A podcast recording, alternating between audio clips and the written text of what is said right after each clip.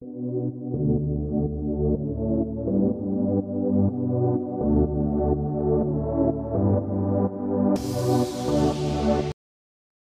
willkommen zur neuen Folge von Digital Quickie. Ich bin Romina, Gründerin von Digitale Wunder und wie du weißt, setze ich mich in meinem Podcast mit aktuellen Themen aus der Digitalbranche auseinander, beleuchte verschiedene Facetten des Online-Marketings und versuche dir diese Inhalte näher zu bringen, sodass du dein Business im digitalen Kontext weiter professionalisieren und auf eine gesunde Basis stellen kannst.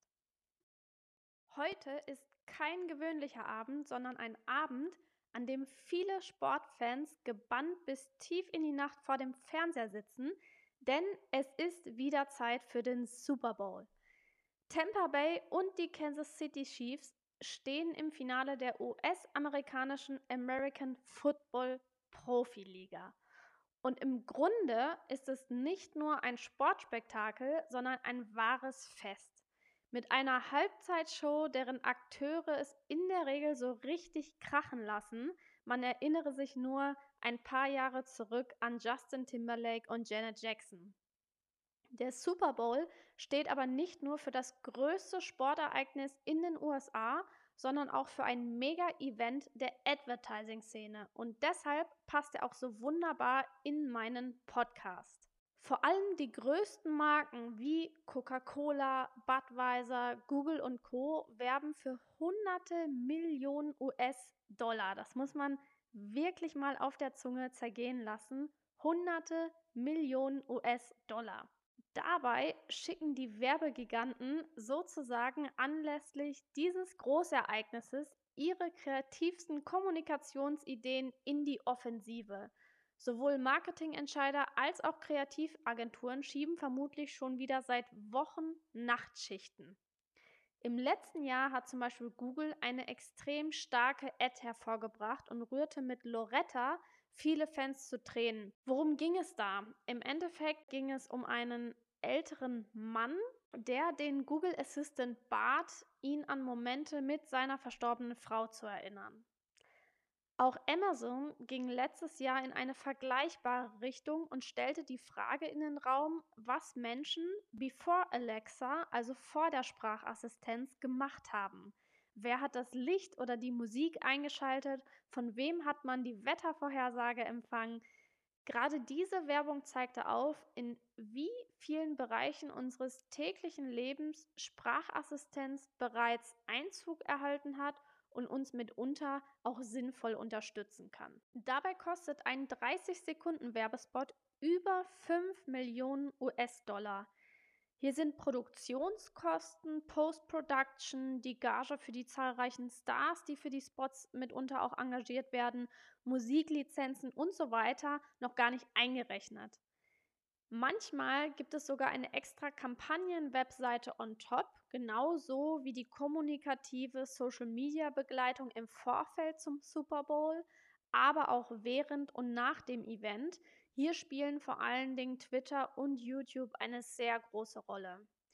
Doch können diese riesigen Summen an Werbebudget durch die daraus resultierenden Summen an Umsatz überhaupt gerechtfertigt werden oder sprechen wir eher über eines der sicherlich unterhaltsamsten Budgetgräber der Werbeindustrie? Naja, ich sag mal so, über 100 Millionen Menschen in den USA schauen sich den Super Bowl an. Weltweit gibt es sogar über 800 Millionen Fernsehzuschauer. Von den 100 Millionen in Amerika sind rund 40 Prozent gar keine Football-Fans. Also das ist auch ganz interessant, diese Benchmark. Das zeigt, was für eine Strahlkraft der Super Bowl eigentlich hat und dass es schon mehr einem Event-Charakter gleicht als einem reinen Sporterlebnis. Und auch wenn das Unsummen an Marketinggelder sind, so hat die Werbung an der Stelle und bei einer so großen Audience natürlich einen immensen Brand-Effekt. Neben der vereinfachten Mediarechnung gibt es zusätzlich Belege für den wirtschaftlichen Erfolg der Super Bowl-Spots. Hartmann und Klepper konnten zum Beispiel unter anderem nachweisen, dass Marken, die aufgrund ihrer Schaltung während des Super Bowls anschließend stärker mit Sportevents assoziiert wurden und somit auch auf einen Mehrabsatz bei späteren sportlichen Großereignissen hoffen dürfen. Das ist total interessant, zeigt aber einmal mehr, wie wichtig es ist, die ergriffenen Maßnahmen, also im Grunde die Online-Aktivitäten oder auch hybride Aktivitäten, wie zum Beispiel die Kombination aus TV und Online-Marketing, regelmäßig und vor allen Dingen nachhaltig zu monitoren und auch zu messen. Schon Wochen vor dem Super Bowl merkt man, wie das Thema in den sozialen Medien Einzug erhält. Vor, während und nach dem Spiel tauschen sich die Menschen dann über Essen, Styling, Football und die tatsächlichen Werbeeinblendungen aus und diskutieren sehr intensiv auch inhaltlich über die einzelnen Spots. Es ist also genau der Moment, wo die Leute mal nicht zur Toilette gehen oder durchs Programm seppen, um die langweilige Unterbrechung zu überbrücken, sondern wo sie tatsächlich weiterhin gebannt auf den Fernseher schauen und die gehypten Spots auf sich wirken lassen. Also im Grunde ganz anders, als man erwarten könnte. Warum ist das denn in dem Fall so?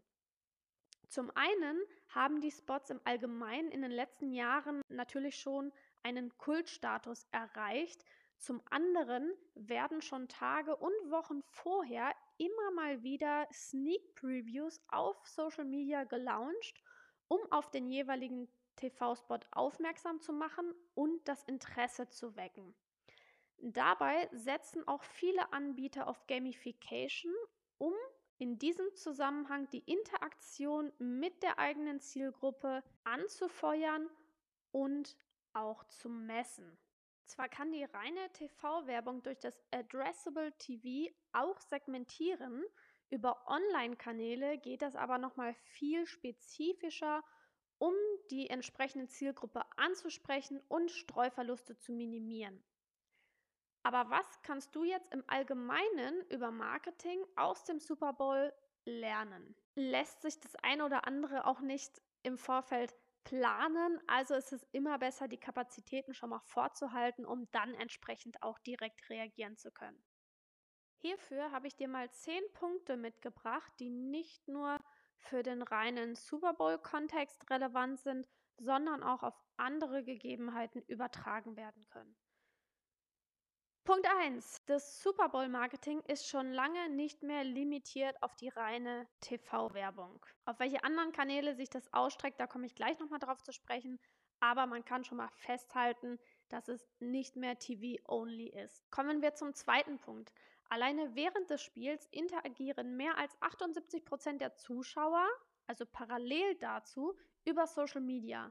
Da kommen in Summe und über die verschiedenen Social Media Kanäle kumuliert locker 350 bis 400 Millionen Posts, Likes und Kommentare zusammen, auf die zum Beispiel vor allem auch Community Manager in Time reagieren müssten bzw. sollten. Für deinen speziellen Marketing-Case wirst du mit ziemlicher Sicherheit nicht so hohe Engagement-Zahlen erreichen, solltest aber definitiv Kapazitäten im Unternehmen oder außerhalb des Unternehmens, also mit Unterstützung von Freelancern oder Agenturen für das Community Management bereitstellen. Dadurch, dass vieles davon real-time passiert. Punkt 3. Omnichannel-Kampagnen sind extrem wichtig und können je nach Zielgruppe auch gezielt eingesetzt werden. So setzt Budweiser beispielsweise im Kontext des Super Bowls auch verstärkt auf Instagram. Warum? Um Kunden zwischen 18 und 34 zu generieren, also vor allen Dingen Neukunden zu generieren und auf das einzelne Produkt, sprich das Getränk, aufmerksam zu machen. Punkt 4. Es bleiben die Marken im Gedächtnis, die auch über den einzelnen Spot hinaus eine längerfristige Content-Strategie haben. Das solltest du in deiner Kommunikations- und Redaktionsplanung auf jeden Fall berücksichtigen. Kommunikation muss frühzeitig eingeleitet werden und auch über das eigentliche Ereignis hinaus eine Rolle spielen. Wenn ich zum Beispiel nach Corona oder nach einem Umbau wieder eröffne oder wenn ich nächste Woche ein neues Produkt rausbringe und heute mit dem Werben beginne, kann ich nicht erwarten, dass die Leute mir nach einer Woche Ads-Schaltung bereits die Bude einrennen. Also hier immer strategisch und auch langfristig denken.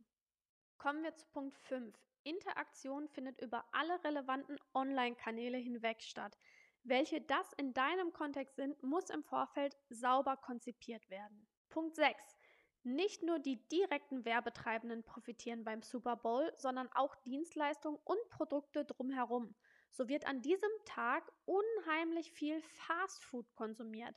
Alleine Pizzalieferdienste machen an diesem Tag ein Drittel ihres Jahresumsatzes. Überleg dir für deine Marketingstrategie, von welchen Events und Terminen oder Ereignissen drumherum du bzw. dein Unternehmen profitieren können, wenn du dieses kommunikativ in deine Strategie mit einplanst. Ein anderes Beispiel statt der Pizzalieferdienste sind zum Beispiel Kopfschmerztabletten. Nach dem Super Bowl werden rund 20% mehr Tabletten verkauft. Also schau mal über den Tellerrand, welche Ereignisse es in deinem Umfeld gibt, von denen du profitieren könntest. Zur Erkenntnis Nummer 7 gehört, dass seit Mitte 2020 auf den Super Bowl bezogen global mehr in Digital Ads investiert wird als in die reinen TV-Spots. Wenn man sich mal ausrechnet, wie viele Ads man für das Budget eines 30-sekündigen Spots schalten könnte, ist das auch nicht weiter verwunderlich. Prüfe demnach einmal, welche Budgets sich in deinem Unternehmen shiften lassen und wie das Verhältnis zwischen analog und digital ist. Mein Punkt Nummer 8 ist, Mobile is King. Mehr als 70 Prozent der Zuschauer sind parallel zum Super Bowl am Smartphone beschäftigt. Und dieses Szenario kennen wir auch nicht nur aus dem Super Bowl, wir beobachten es beim Spaziergang, bei der Bahnfahrt Sogar während des Meetings sind Smartphones nicht mehr wegzudenken. Ist deine Website oder sind deine Online-Marketing-Aktivitäten bereits mobil ausgerichtet? Mit dem Punkt Nummer 9 biege ich jetzt auf die letzten Yards dieser Podcast-Folge ein. Beschäftige dich mit Social Media Monitoring und Social Media Listening, um auf Trending Topics aufmerksam zu werden und frühzeitig reagieren und interagieren zu können. Das betrifft ja nicht nur solche Ereignisse wie den Super Bowl, sondern auch andere große Ereignisse oder Geschehnisse mit medialer Strahlkraft. Bring dein Unternehmen also ins Gespräch, positionier dich zu gewissen Themen, die unsere Gesellschaft bewegen, selbst wenn du nicht Teil dieses Events oder des Themas bist. Letzter Punkt für heute, Punkt Nummer 10, Touchdown sozusagen. Messe deine Aktivitäten und Erfolge. Wenn ich auf ein Ziel hintrainiere, dann messe ich nicht nur an dem Stichtag, sondern natürlich auch während des Trainings, ob und inwiefern ich mich verbessert habe und was sich noch optimieren lässt. So ähnlich verhält es sich auch im Online-Marketing. Du solltest deine Aktivitäten nicht nur betreiben, sondern auch regelmäßig messen und schauen, was hast du erreicht, was kannst du noch verbessern und wie verhält sich das vor allen Dingen auch im Kontext des Omnichannel Marketings. Hier ist es wichtig, auch je nachdem, an wen du reportest, die Stränge zusammenzuziehen und aufzuweisen, was die ein oder andere Aktion zum Beispiel über Social Media Ads an Mehrumsatz, an Neukunden oder auch an anderen Parametern gebracht hat. In diesem Sinne verabschiede ich mich jetzt in den Super Bowl Abend oder besser gesagt in die Super Bowl Nacht.